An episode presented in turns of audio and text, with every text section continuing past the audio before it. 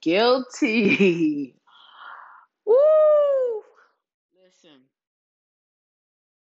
Welcome to the Hear Me Out podcast, y'all. It's your girl Shanique Gilbert on the mic. Today is 420. Happy to 420 to those who celebrated. Happy 420 forever for this guilty verdict.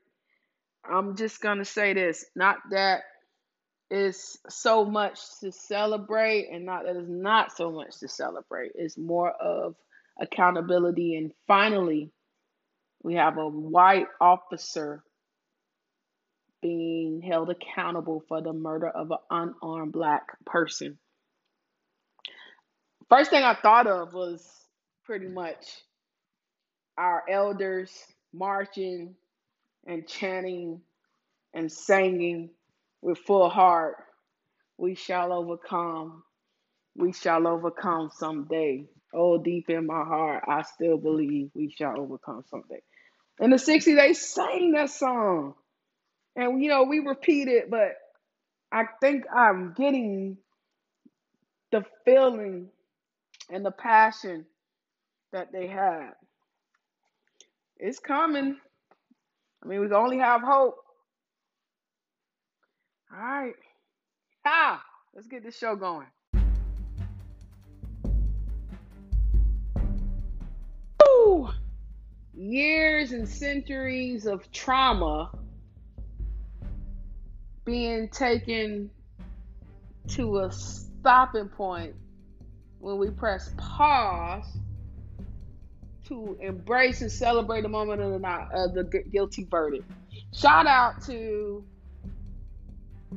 the, the Minneapolis state prosecutors. Um, witnesses came forth, and the jurors who, who saw fit to do the right thing. Finally, this is like our first time that we actually see a white law enforcement officer be charged and held accountable for murdering an unarmed black person. Wow. There's more work to do, but fam, enjoy the moment. Like, God bless the family of George Floyd, of course. God bless all those who sacrificed, protest, did what they did, sent money to bail people out for the cause, everything. Salute.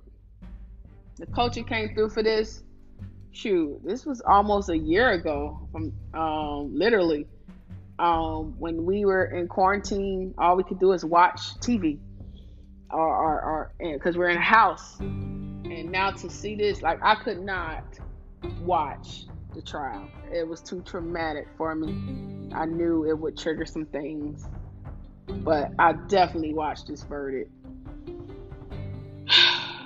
so, you know, it's a win for the culture. More work to do still. I was sitting and watching the news, just flickering through. They got the they have relatives of Emmett Till coming for. Emmett Till. This is how far we go. But I said centuries of trauma. People, I don't think people of other races are our younger generation understand. I'm what 38, 39. And I am really proud that I participated in a couple movements, march or protest, whatever the case may be, said how I feel. But just to show that people from the era of Emmett Till and that his relatives are speaking out. Just imagine. This is what I want you to see. I don't think people see because I see, I know a lot of my white friends, white counterparts have not responded to this verdict.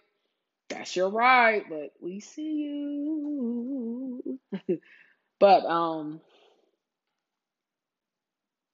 it's just to show you how unfortunate and how failed and how we're so used to disappointment, whether it's the law fault the prosecutor's fault or defense, whatever the case you wanted to call it.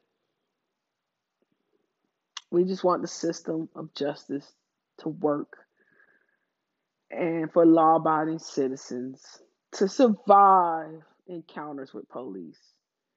It's still sad that we have to prep our youth, we have to prep our people, we have to prepare our culture how to interact in a traffic stop, a traffic citation, or anywhere, anything because you're black. It's, is frustrating. It's crazy now because I have locks. You know, I'm a little thick.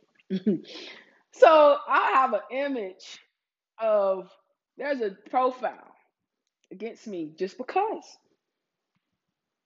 People don't, they probably don't know I'm educated, blah, blah, blah.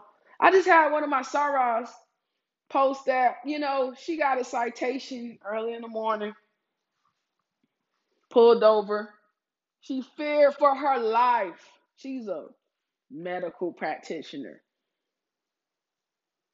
She she said she was shaking, put her hands up, turned the lights on, rolled all the windows down. This is something I would do too. And told the cop, I don't want to die. Can I reach for whatever? Like, we have to go through this. It's traumatic. We're messed up. We want to survive. But we have to go through all these channels and not knowing what's about to happen. This is why people probably run, y'all.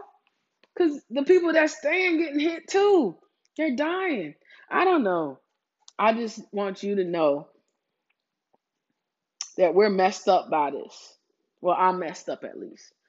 And a couple of my friends, a couple of my black friends, are people I don't even know.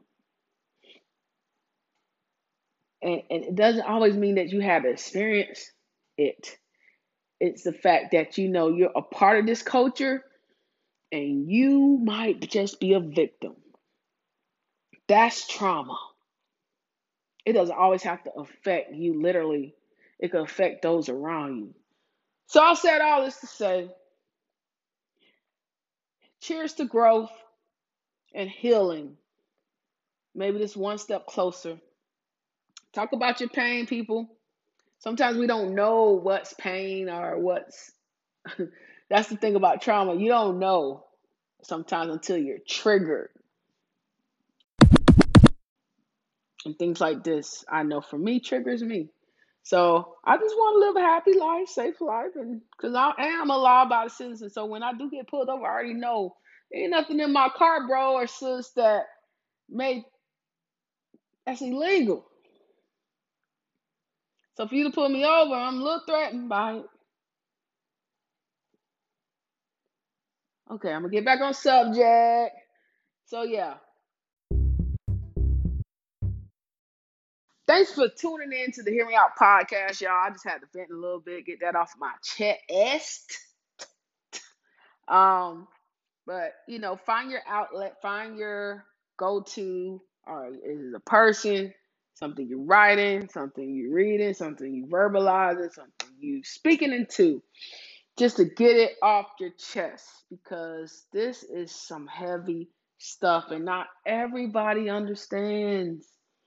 Um, but you know, always and as Michael Jackson says, you know, heal the world, make this a better place for you and for me and the entire human race.